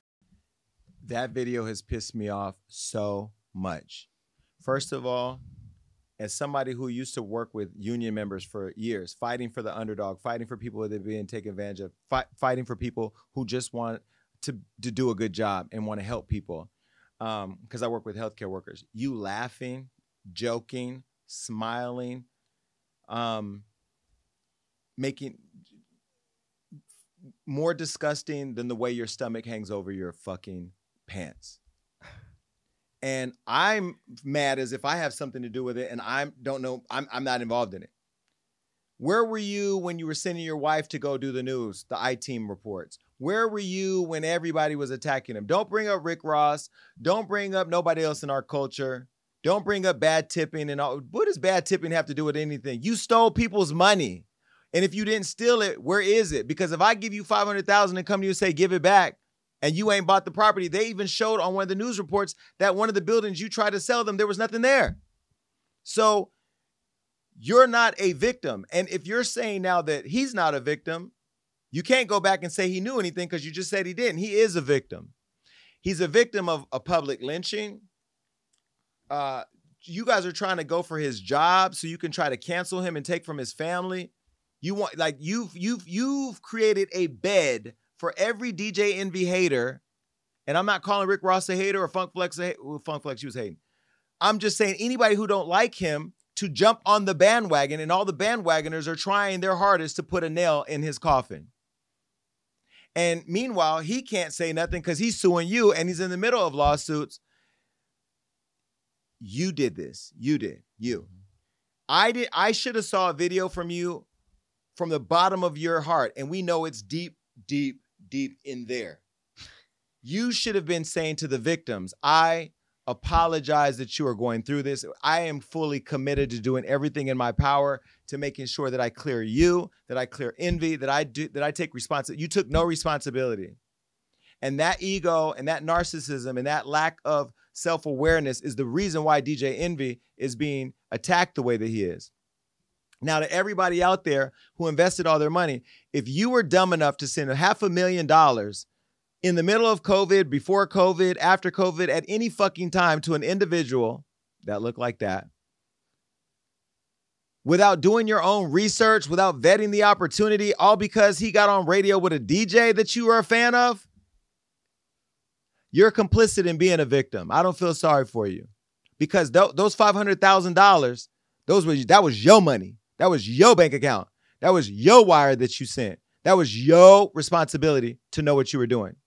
There ain't no radio guy. There ain't even Ronald McDonald that could tell me the Happy Meal my mom never took me to get is something that I should be doing cartwheels for because I don't know what the fuck's in that Happy Meal box. Open the box. Let me see the box. Let me let me let me see all in the box. But you were so thirsty to get a quick rich scheme. That's what it was, a scheme, and you got scammed. But now it's all at DJ Envy's uh, uh, feet because it's easy for you to keep the story alive. Everybody's benefiting from DJ Envy's name being in these headlines. I would sue er- if look look. I would sue every single one of you who try to play in my face and try to. And if you if I lost a night of sleep, I want you to pay for that. If my kids lost a night of sleep, I want that too. If my wife uh, at her job started getting questioned by her coworkers and was humiliated, I want that. If I lost a hosting gig, I want that money. If I lost a piece of hair, sew it back. I want that money. Everything because you're playing with a person's character. Envy, you're better than me because I don't give a fuck what your attorney said. I would have been on every, I would have been up and down the highway saying it because I'm willing to lose everything and keep my integrity and keep my self respect and my character. Uh, now, to see him go and do this video after you sat there and let, I mean, it's, I don't, it's been a couple weeks since I hosted the Breakfast Club. Every day, Envy's getting killed online, lives. And Tony the Closer, although this is his job that he's created, he's been accused of being a scammer. And you just did an interview the other day that I watched with the lead attorney where you attacked him for getting it wrong about you and Jay Morrison scam. But you've been doing this to Envy, attacking him all that you spend more time attacking Envy than you have been attacking Caesar, in my opinion. But what happens? You get more views, you get your name talked about. We would never talk about you here because we don't have no beef and we don't have no business. So we ain't talking about it. I ain't sucking your dick. I ain't fucking you. You ain't giving me no money. Like nigga, we, there's no reason to talk about you. Ain't taking me shopping. There's no reason to talk about you. But I'm talking about you now because you're doing because Envy's name is in the news, and so are you. But I watched you be a a similar person who's been in his shoes, flip around, no pun intended, and now use him as a part or your Ponzi to getting to the top. Well, guess what? Houses not built on bricks don't last. Okay? And and what you're doing, you're not laying bricks, you're laying paper mache. And what's happening is it's all gonna potentially go away. Now, Envy, if you were involved and we find out you fucked up, I gotta put that out there because I don't know. I'm not involved. But I heard you say you didn't know anything. I heard him say you didn't know anything. I heard all the lawsuits are against him. Your name is thrown in there because it's easier to cast a wide net and just shake it up and see what you get than to be very specific about one one person. When people sue me, they don't just sue Jason Lee. They sue Hollywood Unlocked, Jason Lee Show, Millionaire, uh, Media Millionaires, uh, uh, the podcast. They sue everything because they let the courts go through it all. They they'd rather cast a wide net and hope that they catch a fish than to go after one fish and, and miss it. That's what's happening here, in my opinion, so far. Um, you watched all that, you heard it all. What do y'all think about it?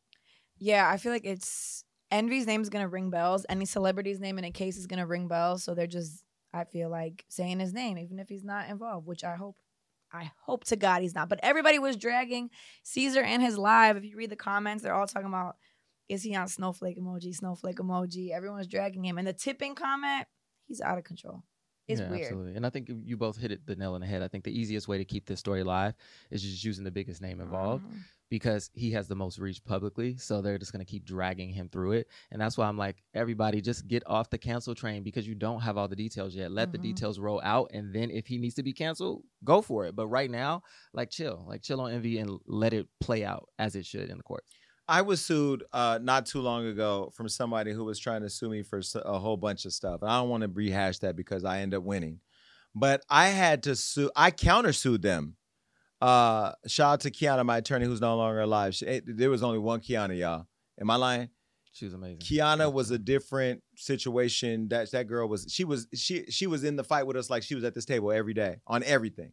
Um, but uh, I filed a lawsuit. I countersued them. Uh, it wasn't malicious prosecution, but I forgot what it was called. But basically, my lawsuit said that if they want to sue me and I win, they have to pay all my legal fees. If I was envy, I don't know what your legal strategy is, but yeah, I know you got the lawsuit against Tony the Closer. You know, that's going to be an iffy one. I don't know because Tony is reporting on what he sees and his opinion on what he sees. And there are protections that Tony, I'm sure, is aware of. So that's going to be kind of that's going to be questionable. I don't know about that one. And I haven't looked into every single thing that Tony did. Although we are monitoring every single move that Tasha K makes. because the minute she slips up, I'm fucking snatching that. I'm snatching that YouTube channel like your fucking edges, bitch. Um, and that's my opinion that you're a bitch. And I can have that opinion. Okay. An ugly bitch. Do we got that photo of Jonathan Majors' beard?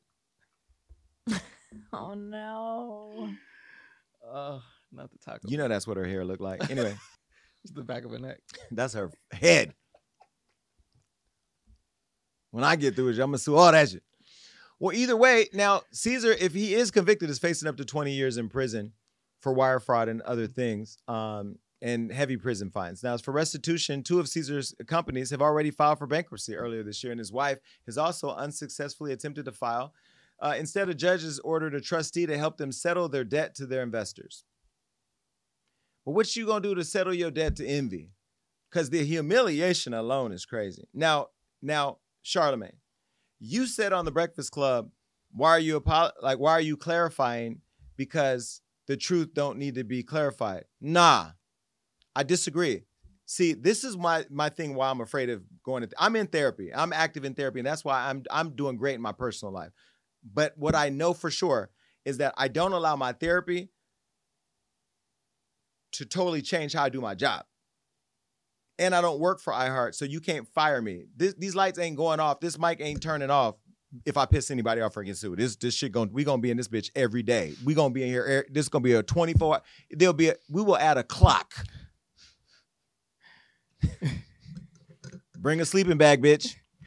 But but when people know they can push you over, and when people know that you're not gonna say anything, or people know that you're gonna take the high road, they take the high road too and they roll the fuck over you.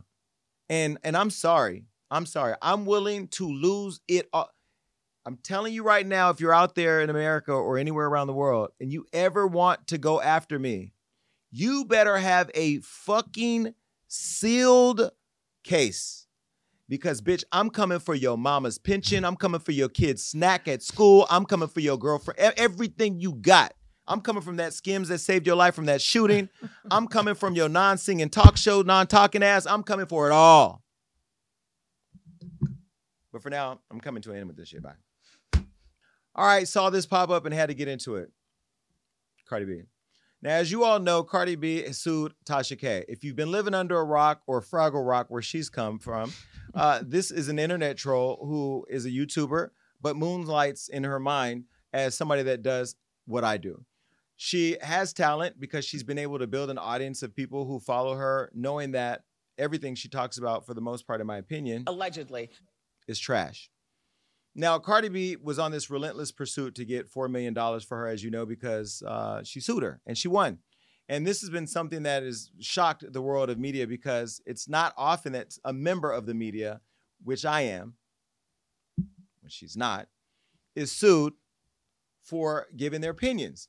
Well, you can give your opinions on things like right now. Like, for example, if I say Tasha K is ugly, Tasha K is an unfit mother because she gets sued and loses money and can't take care of her child uh, the way that she would be able to if she wouldn't have lost her money. Now, that's mean.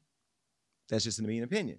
It's not illegal. Now, everybody's been watching the whole Tasha K Cardi B scenario play out for years. Uh, Tasha, as you know, lost a lawsuit from Cardi B, lost $4 million in a defamation lawsuit against Cardi B in the state of Georgia, which shook our industry because all of us that give our opinions uh, you know, we, we we know the rules and we try to stay as true to fact as possible, uh, but also giving our opinions. Now, you give your opinion based on things, but you need to make sure that you're not representing some details as facts. If you say somebody's on drugs, as a fact, you need to be able to prove it, prove it. We all know you say allegedly in it if it's based on reports or reports said, you know, and you try to claim your sources, but like, you know, I don't know that the basement that Tasha K lives in uh, gave her that type of training, and she doesn't look like she can afford going to Yale.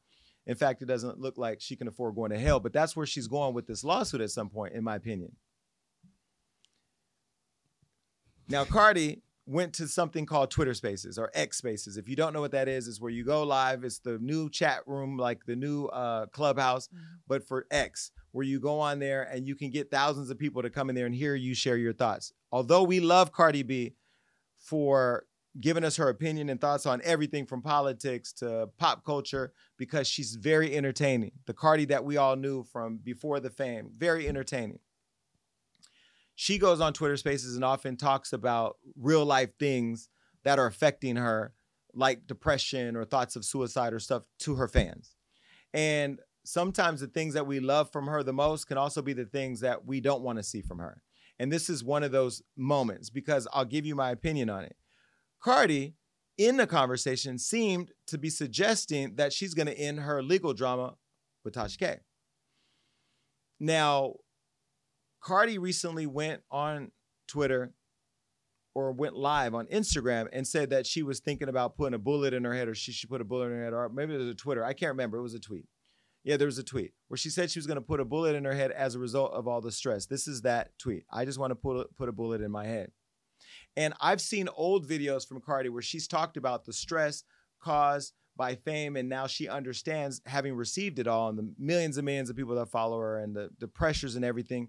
She now understands why people who were rich and famous, who seemingly had it all, had stress and wanted to commit suicide. She understood. So she's been talking about suicide publicly and thoughts of it. And that tweet looked like she thought about it um, in that moment. Now, this all comes from the lawsuit, the stress, the strained relationship comes from years of Tasha trolling Cardi. And we know why. We don't need to go into why. You can go back and watch all my old clips on YouTube. I covered it very intense, intensely. Uh, but she accused Cardi of having STDs. She said that Kulture wasn't Offset. She said that Cardi's dad was a pedophile or alleged, uh, I'll say allegedly, Allegedly. reported that he was an alleged rapist or pedophile. Um, she said some of the most craziest things that could not be backed by fact. Recently, I had Bobby Lytes here on the Jason Lee show where we talked about how she suggested that we have AIDS, uh, HIV AIDS, and uh, this is the clip from that. It just gets tiring and it gets um, cliche. And it's like, of course, it's like almost. It's almost like when you're getting into an argument with one of these bitter women, you you anti- it's like, okay, go ahead. Um, the HIV jokes and the sick jokes are coming in five, four. There it goes. It's like it's, it's expected. Now, But let, can I just interject something? Uh-huh. Little known fact: you can stop this video and Google. Um, the biggest uh, group of people affected by HIV are Black women. Damn. I didn't and know that. and I don't think people are aware of that, and that's why I choose to use my platform a little different. One, I don't do health reading. I think that's just disrespectful It's to beyond- people who are beyond. It's challenged with that, and also because in the '80s, in the uh, epi- when the epidemic of AIDS was rising, it did affect our community the most. And now, because a lot of you Black women or women in general are afraid to have conversations with your men who are trade or DL, they're then not being safe or in a safe space to learn how to be safe sexually, and they're coming back and, and contracting HIV or AIDS with you. And I think for her, making it a thing, it's always a thing. You think maybe allegedly she may be HIV positive? I, and then her husband, which is allegedly gay, pass it on to her? Oh. I mean, let's talk about the things. I don't know. Well, I, I think it's fair to say when somebody spews that kind of hate and brings it up repeatedly, they have some internal fear of themselves. I don't know her sexual. Got it. So what? Yeah. What I don't know her sexual health health journey. And Me either. I- honestly, I, do you even want to think of Tasha K having sex? No. Ugh. Now, none of that has been true. You guys in my own story know you've been following my sexual health journey, my therapy journey. You know I'm on prep and all those things. And you know she even suggested that prep is used to lower the uh, viral load count. Um, and this is despicable behavior. So when I saw this, I said to myself, one, I, I was going to message Cardi to be very clear, and this wasn't Jason, her friend. This was Jason Hollywood Unlocked. That uh, there has to be a line drawn. You know, uh, I've been very defensive of Cardi suing Tasha K and shaking up our industry in pursuit of uh, holding people accountable, accountable and transparency that I support and have defended her decision to do so to my colleagues because it was the right thing to do. And so the thought that there was this idea that Cardi would forgive her, one, I thought it was just ridiculous. But two, uh, I wanted to weigh in my opinion on that. Now, Cardi sued her, and based on none of that being proven true by uh, Tasha in court, she was or, Tasha was ordered to pay her four million dollars. Now, Tasha has been struggling to pay it because she ain't got it. You can look at her face and see she ain't got it. Everything about her tells you struggle. She filed for bankruptcy, entered a payment plan, all of that. Lost her home. She, you know, the girl ain't got it. Now, last week, Cardi said she had a bad, bad day and tweeted some things that she shouldn't have tweeted after a troll provoked her. Um, let me show you the tweet that sent Cardi into a spiral last week. This fan posted this. They said Cardi B is the only Mexican I know that don't work hard. And Cardi said, I hope you and your mom die. Or I hope, yeah, I hope you and your mom die. Now, one, Cardi ain't Mexican. And two, that was just fucked up, a fucked up thing to say. And we all know that trolls online say the craziest things. But here's the problem. This is the master troll. And so that fan was wrong. That fan that you wanted to die, Cardi. This right here is the master of it all. This is the person that stirs the pot that gets all the trolls trolling. And she did that to extent that you went and sued her and won. And so when I saw that headline that Cardi B is going to forgive her, I said, nah, I gotta be nonsense. Here's another tweet. Keep wishing death on people and watch how it'll come back to you. And Cardi said, I don't give a fuck. Fuck y'all. Y'all can call me Mexican, bring me down, hurt my feelings, talk shit about everything. This is why I don't release music. That was a troll. And Cardi seemingly responded to the troll as if she understood she was being trolled. So she also understands that this is Mama Troll.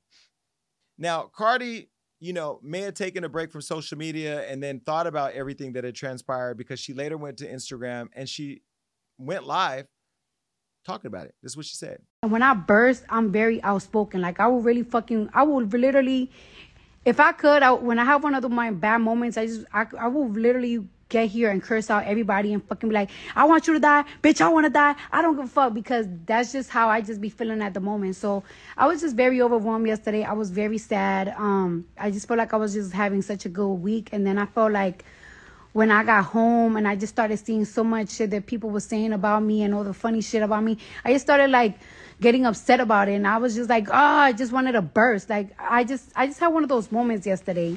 Bitch, I don't even want to be here like mentally. Like I just don't even want to be here. But like, you know what? I just I just feel like I needed like one of those I feel like I needed one of those days where I let it out. I just want to say a lot of shit. Even today, I, I feel a little bit down. I was a little overwhelmed. I was crying so much this morning, but I feel a little bit better. The where fans that I cursed the fuck out, I don't regret it. I don't. So I'm just gonna leave it like that. And for y'all bitches, for y'all bitches that think it's funny and y'all laughing and y'all having y'all kiki moment because you know I went through my little shit. I have my days, but you bitches have every fucking single day. Y'all bitches is miserable. Y'all bitches is sad every single day. That's why y'all be drugged the fuck down. That's why y'all bitches be coked up, perked up, cracked up, fucking smoked out. Cause y'all bitches hate y'all life every single fucking day. So don't take my vulnerable moments for to be your kiki moments. Cause I laugh at you bitches every single motherfucking day. Let's get that clear. And when I start feeling better again, bitch, you don't even want me to get to the point that I fucking make you fucking wanna fucking be tired at yourself. Cause bitch, you know I'm a funny bitch too. To all y'all bitches. I'm talking to all y'all bitches. Yeah, I have I have bad days. All bad bitches have bad days, bitch. All bad bitches have one of those days. But don't take my vulnerable moments to make it a hee hee moment, bitch. Cause y'all bitches hate your life every single fucking day. Now, the Cardi that we fell in love with would have probably addressed that a whole different way. But clearly, the industry is weighing her down. Social media is wearing her down. The haters are wearing her down. Um, and this is a lot. Now, I haven't talked to Cardi in a few days because you know I can tell she's been going through a lot, and uh, and I love her, and I love the fact that she has been able to endure so much. I've said many times that she hasn't been able to enjoy this process because y'all already know why. I ain't gonna go there. But the fact that this next thing happened is where I'm going to start to really unpeel this onion of what I think is a conspiracy to trick and finesse Cardi out her own position. Tasha K went live and is praising Cardi now and telling her that she loves her. Don't believe me? Just watch. Okay? And I also said too many kids love you to be reading stuff like this that you posting. Saying that you want to put a bullet in your head and you wish you was dead and should you kill yourself. I said, but believe it or not, Bel Belcalis, and I really had to put my ego aside to say this because when people don't like you, they don't watch you. They don't watch you. I have to watch people. I have to watch people to teach you, to teach us about people. I said, believe it or not, too many kids love you to be reading stuff like this, and believe it or not, I said, Cardi, I love you. That was the hardest thing for me to say to her. But it's true. I said, for leveling me up mentally and teaching me how to not misuse the gift that God gave me that people thank me for. You're so full of shit. You didn't even put makeup on for that. And your face was too close to the camera to even have a conversation with us, number one. Let me just say this. Okay, I've already said you're ugly, so that's been covered. Check that off the list. You're the same person that said she had an STD. You're the same person that said her child wasn't her baby dad's, her husband's. You're the same person who said that her father, the person that she loves the most, who raised her as a little girl, was a pedophile and a rapist. You've attacked her mother, her sister, everybody around her. You've made a career, the platform you talked about, God giving you, destroying Cardi B. You have been at the helm of all of the issues that she has related to her stress caused by gaslighting social media to attack Cardi at all of her most vulnerable moments. While she's pregnant with a child, while she's going through relationship issues, you've you've accused her husband of sleeping with women uh, that he that wasn't found to be true. You have exacerbated a lot of the stress that Cardi B has had, and now you're gaslighting her and trying to manipulate her. And you're trying to fuck her in front of everybody by playing her out of this pot that you found yourself in. You have 4 million reasons for Cardi to give a fuck about them tears. And if Cardi does it, not only is she a goddamn fool, but everything she went through was deserved because she's now allowing you to trick her out her bag. Now, for you to sit there and say, after you've said that people in my community have AIDS, that I'm on heroin and cocaine with no proof, the only reason why I haven't sued you is because you're a broke bitch. And a broke bitch ain't got nothing. And when you got everything like me and you sitting at the top with the crown, you don't look down at a scumbag like you. The fact that you're even in a conversation with Cardi B is Cardi's fault. Cardi, you continuing to address Tasha K gives her this space, gives her all the spaces. You made her mainstream. You made her eligible to be verified. Instagram told me by you getting her in the press for the lawsuit made her eligible for verification. So you are giving her the platform. You are part of the problem. And nobody will tell you that because maybe they're afraid to tell you or they're your friend like me and don't want to tell you. But I'm saying it to you publicly because that's what it is. And I love you. So this is not coming from a place of hate. This is coming from a place of, of my heart. The audacity that Tasha K would go on Instagram and use innocent children as a ploy to tug at your heartstrings is crazy. Where was you thinking about your baby when you were getting sued for being a I want to use my words rise, uh, wisely. Troglodyte. Go Google that. I 'cause gotta you're- look that one up. What up. was troglodyte mean? A hermit, a person who is regarded as being deliberately ignorant or old fashioned. Listen, I ain't even get it. I only got a GED and I knew what that meant. But the point of it is, is that you are trying to manipulate Cardi B. And this is what abusers do. They beat you up, they slap you, and take you to go get a Birkin bag. I'm not saying that about you, Offset. I'm just saying that's what people do. And that's what you're trying to do to Cardi. And when people are in a vulnerable state, like a Cardi, yeah, she has 169 million fans, million uh, fans on Instagram. Yeah, she's the top of the food chain when it comes to hip hop right now, uh, female hip hop right now. Yeah, she's this, she's that. She wears all the designers. She's still human. She's still human. And every day you put her through all that hell, she got her got, uh, get back by taking you to court and winning. And Cardi, that should have been the end of that. That's your period. Man, you know what? Hold on, where Carisha at? Period. That's your period. But every time you talk about Tasha K, you put a comma on this story. Mm. So now here we are. Cardi responded to that video, or seemingly responded, which has us all talking about it. And this is what she said. always tell me this. They say that I am the toughest, weakest bitch. but my heart is very big. And I'm not going to make decisions right away about things. I'm I'm not going to make decisions right away because I got burnt so many times in life. I don't want to talk to my friends because my friends are looking at me like, bitch, don't you fucking ever. I'm not going to talk to my husband because my husband is calling me a pussy. And I'm not going to talk to my fans because I know that y'all don't play about me. But I'm going to talk to my mom. I'm going to talk to my mom tomorrow. Because, let me tell you something. I could tell when somebody is depressed. I could tell when somebody is going through some shit. And I could tell when somebody just feel like they don't have nobody to talk to. Surprisingly, it doesn't make me happy. I, I don't I don't want to make wrong decisions. That's why I want to I just want to talk to my mom tomorrow. I want to talk to my mom. I want to talk to my lawyers. But stop hurting people. Stop hurting people. Take a breather. Think. And I'm not telling y'all this because like like I said, don't think that I'm like these this like this type of person that is like, oh, she's so nice. Like Cardi's such a nice person. Cause bitch, I could get real fucking nasty. Now that's coming uh, because people are saying they believe that Cardi is going to withdraw the uh, the judgment against Tasha K. You withdraw that judgment against Tasha K, and I don't care what reason you do it. Oh, yes, she has mental health issues. That never came up during court.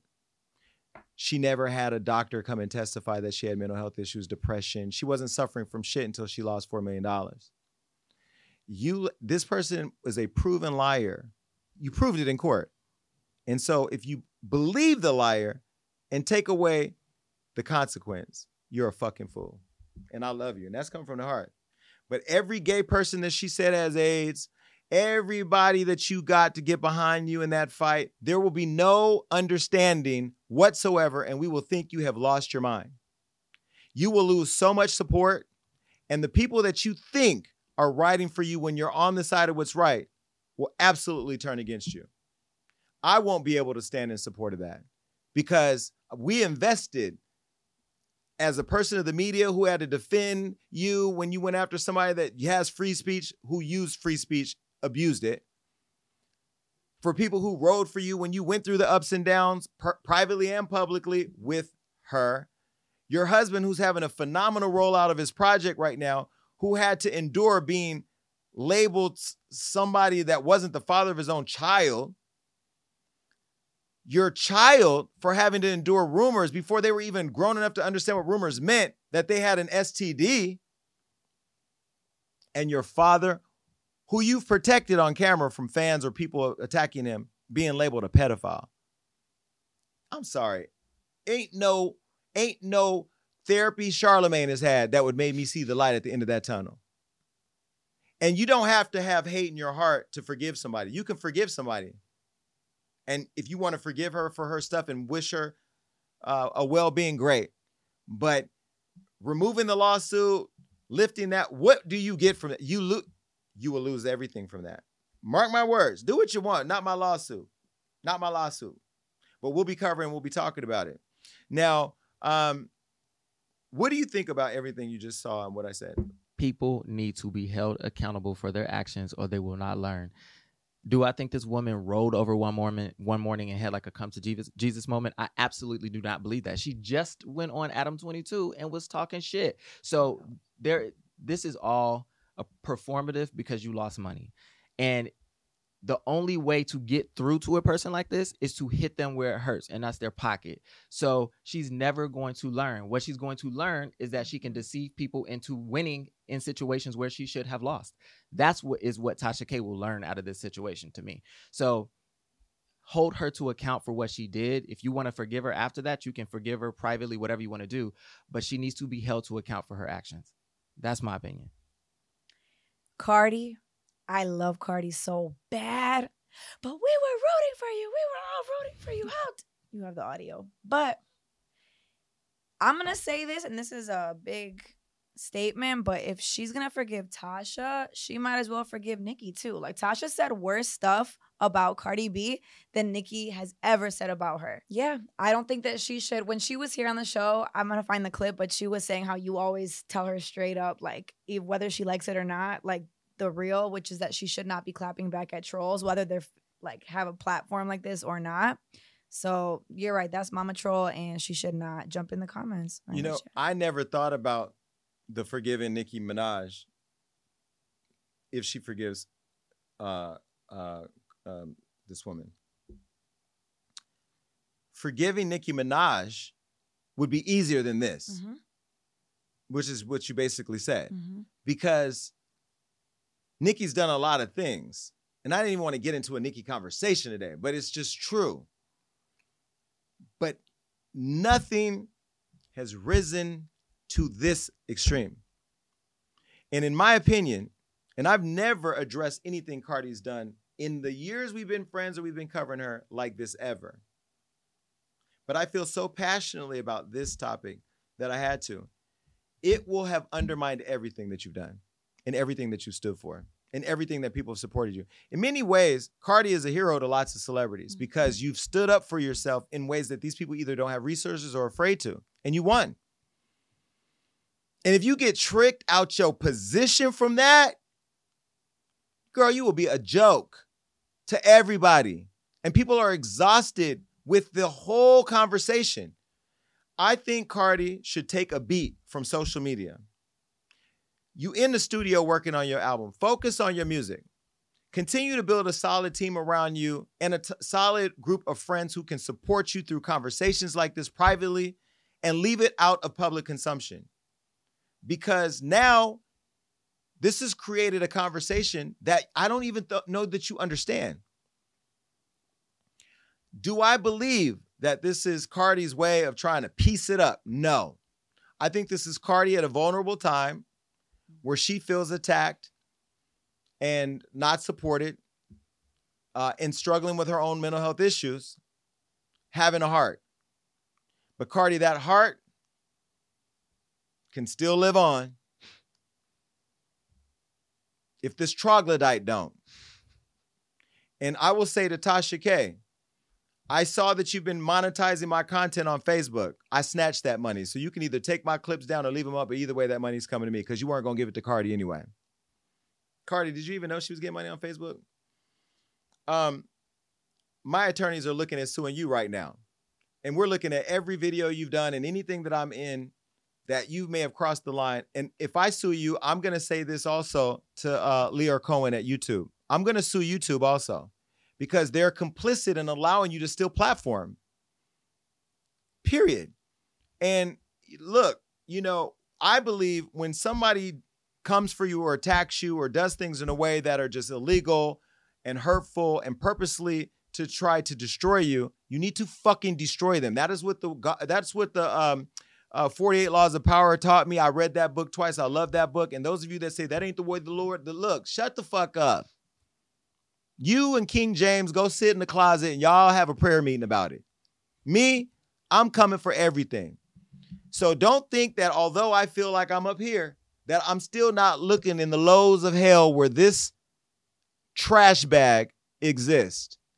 Because the minute I find the thing that can take her and her bargain bin clothing into court to take her for everything else that she don't got, I'm gonna do it. But I'm going for the channel, baby. I'm going for the channel. So don't think that that's not something that I'm working on. I am here. That God, the Bible says, warning comes before destruction. You just got it. Cardi, wishing you the best on that one.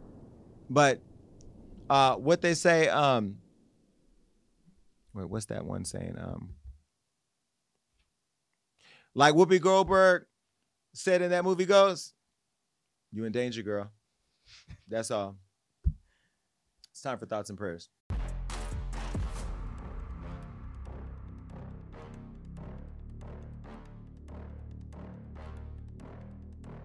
Our grandparents used to always tell us what's done in the dark will always come to light.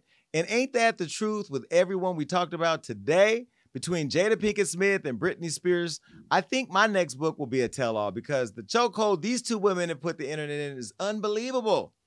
And I got some stories that I could share myself. Between these two women, I don't know whose tea is more piping hot. Jada, Black Hollywood royalty, opened up to us like she's never done before, perhaps too much. And Britney, who survived a 13 year conservatorship, is not only blasting her family, but is dragging her ex, Justin Timberlake, for filth, confirming what we all suspected about him wanting to be accepted enough by the culture to turn a profit and then skedaddle before the block got hot, whether or not you think Justin Timberlake is a culture vulture. Or just another outsider feeling inspired to paying homage. Britney ate that man up like a hungry ass black vulture preying on a hopeless animal like prosecutors are claiming DJ Envy and Caesar Pina did to those investors. Now, again, what's done in the dark will always come to light, even if your fat ass is standing in the middle of the sun. Now, although DJ Envy has yet to face any charges, the world is closely following his case and we'll be here to break things down along the way. Just like we're following the case with Jonathan Majors and his ex, who's been arrested for allegedly putting her paws on him after claiming he choked her out. Why does this sound like Johnny Depp and Amber Heard all over again, minus the pooping in the bed story? Now, another thing that's coming to light is Chrisean Rock in this interview on the Jason Lee Show premiering next week. I have so much tea in that. I got a little clip for your appetite that's been waiting. Here it is. Look, you see how it was so much tea? I didn't want to spill the tea unless I had to. I mean, in the office, you told me you might be pregnant. Because I said, because you know, like if they. Do you really think you're pregnant, like for real? I'm fertile. I just had a baby. I know, but y'all just. And he had, nutted. You just had. So it's like. He what? Yeah, talking about this is my pussy. I'm Being honest. I What? Jason Lee, what do you want? The tea? All right, that's it for this episode of the Jason Lee podcast. Until the next time, make sure that you're following us everywhere on social media Hollywood Unlocked, Jason Lee Show. Follow us on our own personal social media and tune in. Subscribe to our YouTube channel, sign up for the notifications, and make sure that you're streaming.